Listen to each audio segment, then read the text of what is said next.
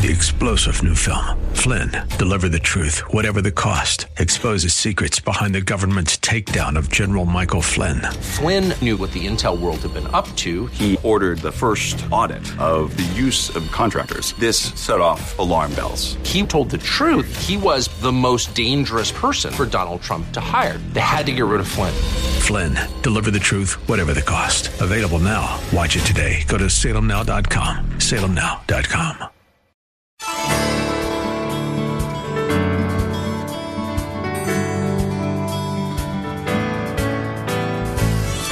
Hello again and welcome as we lift up Jesus with Pastor Dudley Rutherford. I'm Kyle Welch. If you've been searching for a place to be spiritually fed, you have found it. Like you, we believe the Holy Bible contains the spiritual nourishment we need to become faithful servants God requires to help grow His kingdom here on earth. This program is part of an outreach ministry from Shepherd Church, located in Los Angeles, California. Our teaching pastor is Dudley Rutherford, and we join him right now with today's message. I've entitled this message today, Tough Love. I, I wanted to call it True Love, but I, I went with Tough Love because of the 17 different characteristics that we're looking at. The ones that we're going to look at today might be the most difficult.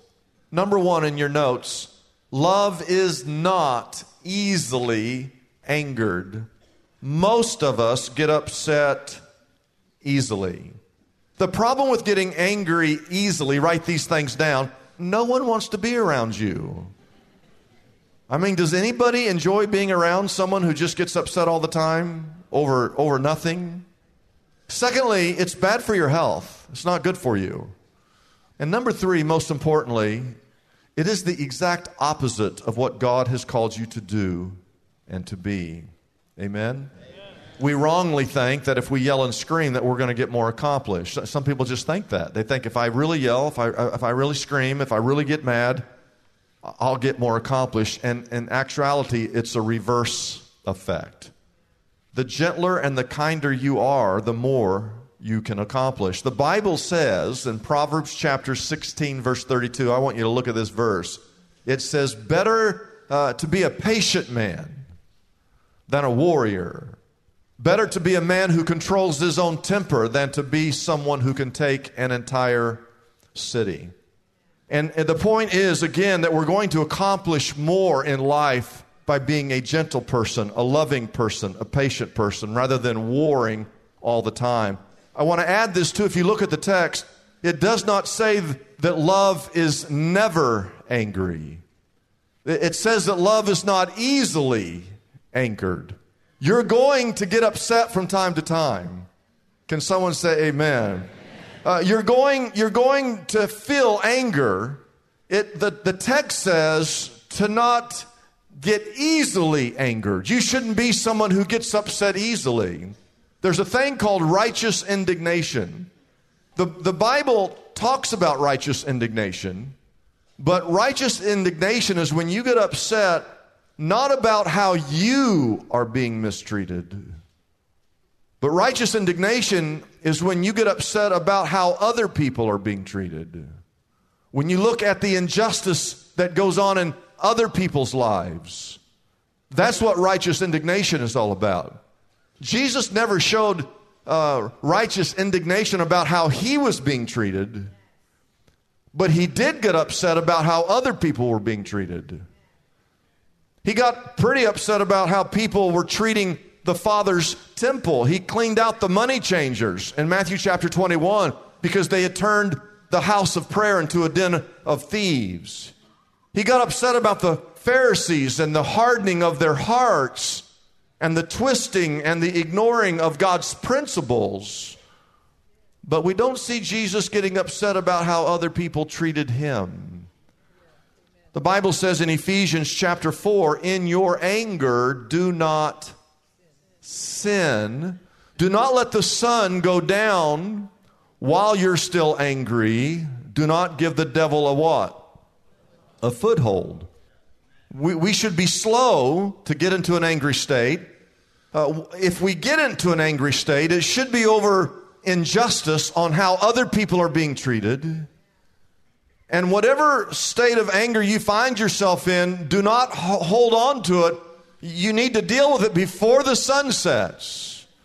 And that's where we all get stuck in our relationships. We get upset, we start to fight, we bicker, we lose patience, we easily eh, eh, get angry, and it's a recipe for disaster because when the sun sets, if we don't deal, if we if we carry it over into the next day, that's where things begin to get in serious trouble in our lives. Love is not easily angered. Number two, write this down. Love keeps no record of what? Of wrongs. And this is why I call this tough love because of all the 17 different characteristics, this in my opinion, is the most difficult to do. It's very typical in marriages for people to argue. Is that not correct? All you married people, would you not agree, raise your hand and agree with me? It's tough being married sometimes. If you're a couple and you never argue and you never fight and you never get upset, I'm going to say you're strange. because everybody goes through these windows of time where you're just find yourself in the midst of a quarrel. And what normally happens is that in the midst of that argument, one of the two parties, they pull out a laundry list of all the things you've ever done wrong. Even things that you discussed two years ago, and four years ago, and eight years ago. You get in a fight today, and they've never learned how to forgive and to forget. Usually, it means to love keeps no record of wrongs, means that you don't keep a ledger. You don't keep a list of all the failures of the other party, rather whether it's on paper or whether it's in your memory bank. True love, write this down. It's never easy. It's learning how to work through the problems. It's, it's write this down. It's learning how to forget. We often want to run from our problems rather than to work through the problems. But you're never going to work through the problems if you're going to hold on to what's wrong all the days of your life. I want you to write this down. You, you have to have a good forgetter. You can't live today and dwell in the mistakes of the past. The Bible says in Psalm 103, verse 12, as far as the east, write that down, as far as the east is from the west, so far has God removed our transgressions from us. I'm thankful that the Bible verse does not say as far as the north is from the south, that that it says as far, I'm glad it says as far as the east is from the west. I want you to write this down. From the north to the south is 12,430 miles. 12,430 miles. If you took a plane from the North Pole to the South Pole, which I don't know why you would want to do that, but if you took a plane from the North Pole to the South Pole, it'd take you 38 and a half hours by plane, about a day and a half traveling by airplane to get from the North to the South. If he had said, when you travel the globe, north, the earth, north to south, north to south, if you stay in that direction, you go, you go south for 12,430 miles. But there comes a point, if you're going in that direction, where you end up, you cha- you're actually going north. If you go north, there comes a point where you start going south. It changes. You change directions. It's, it's every 12,430 miles. You're going north, then you're going south, then you're going north, then you're going south. But he said that he separates your sins as far as the east is from the west. If you go east and travel in that direction, that direction, if you go east, you're always going east. Write this down. That is for infinity. If you travel in a westerly direction, you can, you can travel west for all of eternity. You, you never, if you're going east, it's for eternity. If you're going to the west, it's again for infinity. And so I'm thankful that he says in this text that God separates our sins as far as the east is from the west. And not only does God remove our sin, right right? He chooses he chooses to no longer re- even remember your sin. Uh, hebrews chapter 8 verse 12 says for i will forgive their wickedness and i will remember their sins no more. You know god can do whatever he wants to do amen? God could choose to remember those sins, but He has chosen to never, ever again even remember our sins. Our job is to do the right thing and to love unconditionally, to, to lead by our example, to serve, and to give people a second chance, and give them a third chance, and give them a fourth chance, and a fifth chance, and a sixth chance, and a, you mean I'm supposed to forgive seven times? Peter asked the Lord that. The Lord said, No, not seven times, but 70 times seven. And you don't remind them of the other six times that you've forgiven them. By doing so, you're actually modeling the love of Christ, and they'll see Christ by the way we love.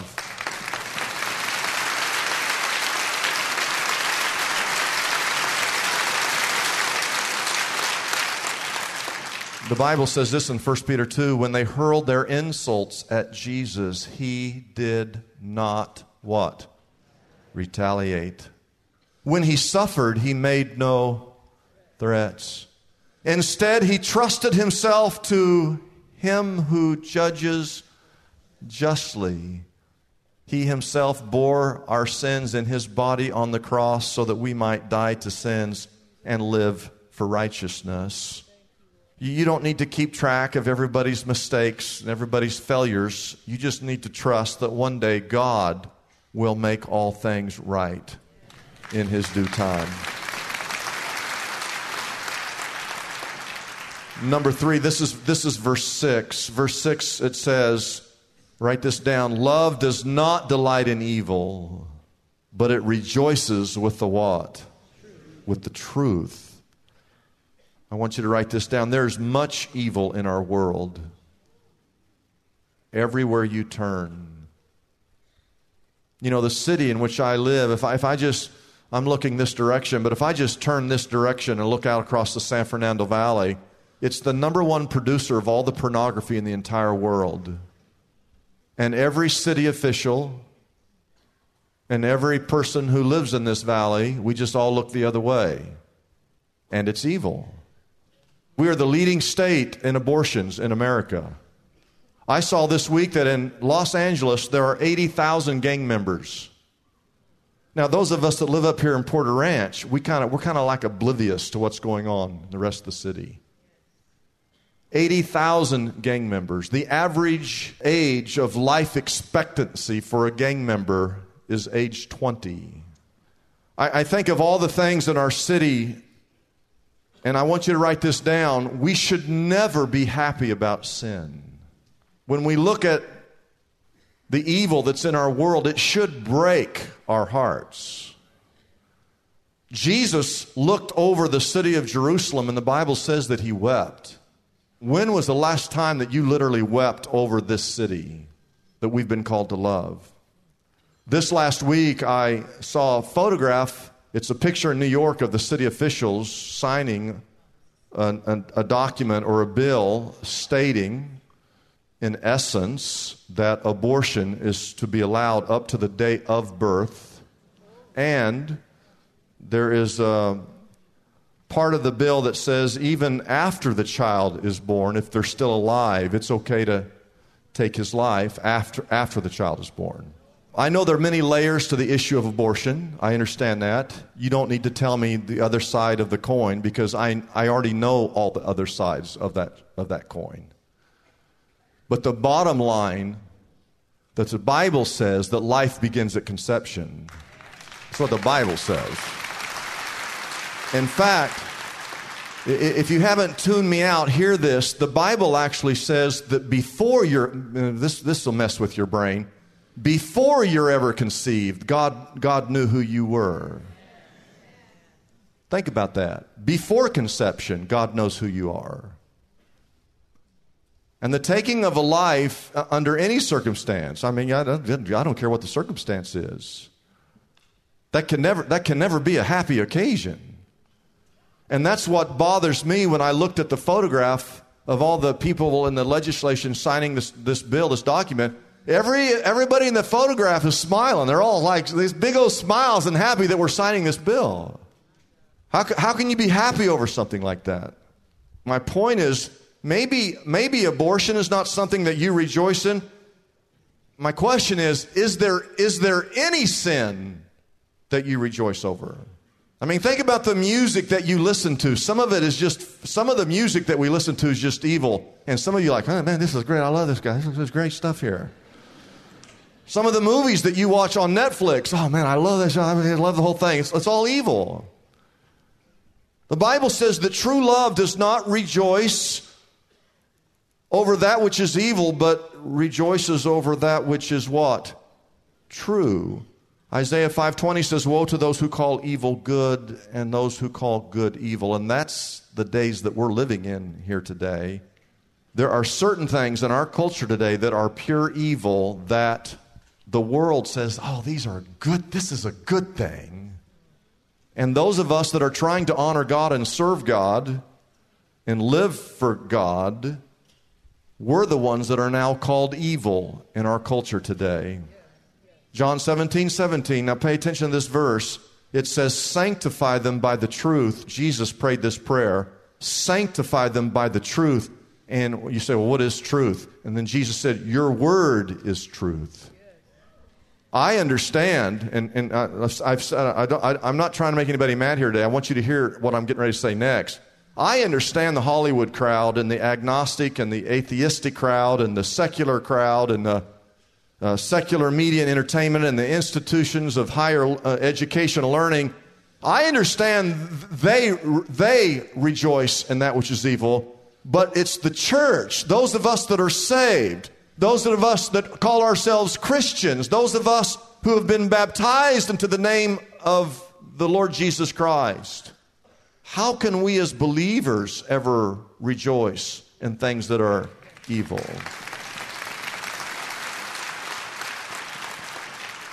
We get in trouble when we try to stand for the truth, but we don't do it in a loving way. I, I, think as believers, we should all be disgusted by the evil that's in this world. Uh, we, we should never, ever condone sin. We, we should never justify sin. But we live in a city that's full of people that are caught up into sin. And the problem is sometimes we stand on the truth of the Word of God, but we don't do it in a loving way. And when we don't, when we don't stand in truth in a loving way, then the world will shut us out. But I firmly believe that as believers that we should always speak the truth in a loving way. You do it in a loving way, you've got a chance. there was a missionary uh, named Doug Nichols who went to India and he was studying the language and he developed tuberculosis. And he was placed in a sanitarium and he was it was not a good place. It was not clean. The conditions were difficult because there were so many sick people.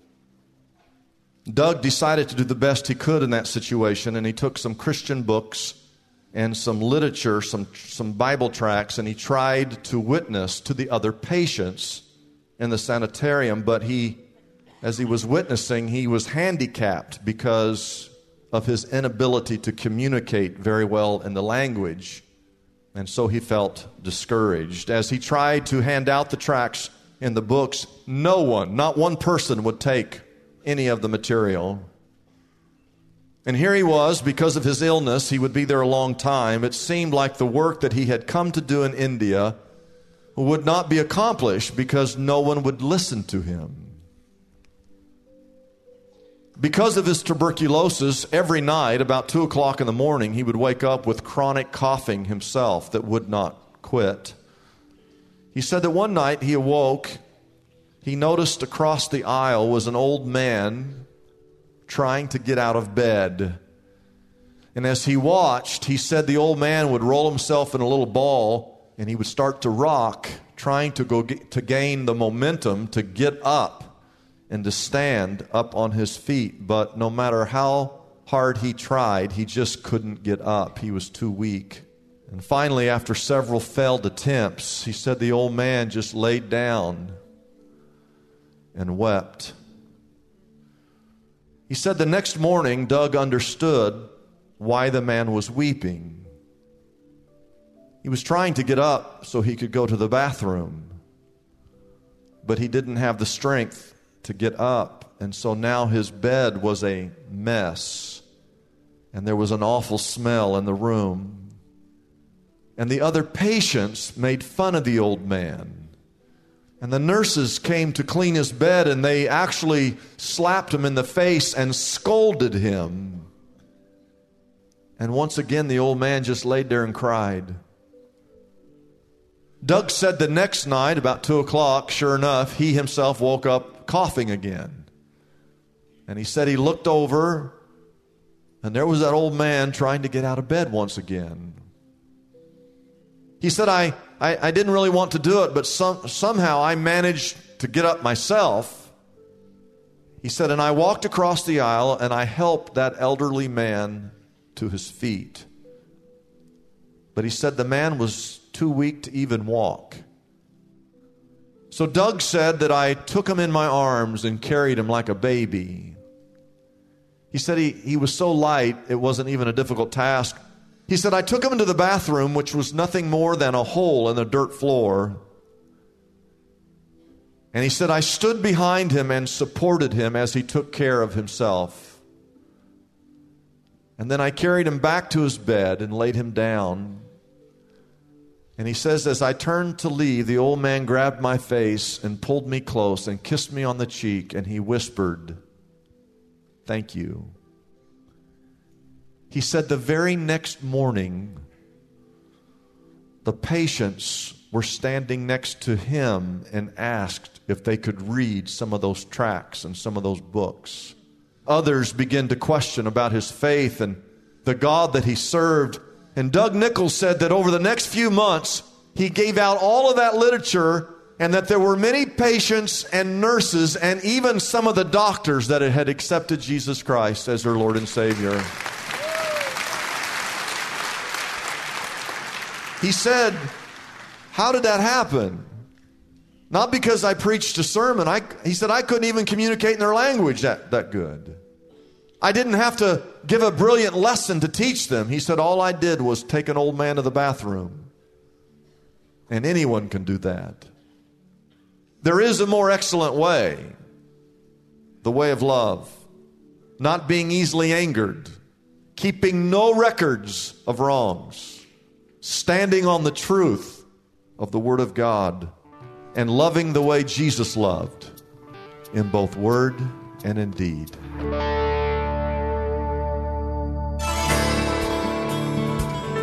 It's a blessing for us to bring this program to you every day. We exist only by our faithful partners who support us through their prayers and financial gifts. If Pastor Dudley's message has been a blessing to you, we would like to encourage you to consider joining in partnership with us so we can continue to be here every day to bless others with this important ministry. Your gifts, whether large or small, are greatly appreciated and go directly to help keep us on the air. You can find out more about supporting us by calling our toll free number, 888 818 4777. That number again is 888 818 4777. We have operators standing by and ready to take your call. You can also support us by going to our website, liftupjesus.com forward slash reach. That address again is liftupjesus.com forward slash and then the word reach. If you're like me, you've discovered there are some books in the Bible that are not always easy to navigate through. Like, for instance, the book of Proverbs. Proverbs contains 31 chapters and can be very daunting to go through if you are looking for a specific topic. That's why Pastor Dudley has created the perfect resource to help you with the book of Proverbs. It's called Proverbs in a Haystack, and it is our special offer for everyone listening today.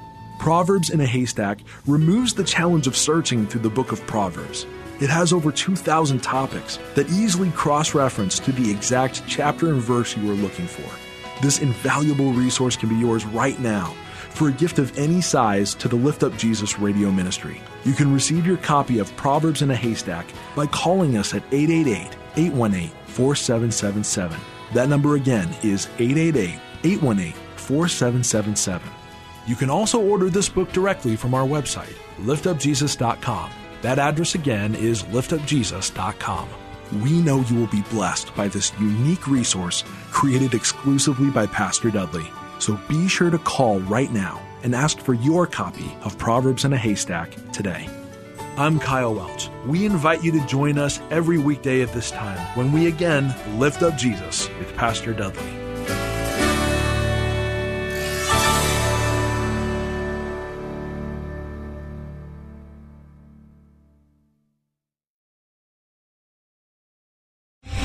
Three star general Michael J. Flynn, head of the Pentagon Intelligence Agency, knew all the government's dirty secrets. He was one of the most respected generals in the military. Flynn knew what the intel world had been up to. He understood its funding. He ordered the first audit of the use of contractors. This set off alarm bells. The explosive new documentary, Flynn, Deliver the Truth, Whatever the Cost, and covers the facts behind this scandal. Flynn told the truth. He was the most dangerous person for Donald Trump to hire. I find out the worst enemy that I'm going to face in my life is right here in America. They took my assessment and they wanted me to change it. And I was like, I'm not changing it. They had to get rid of Flynn.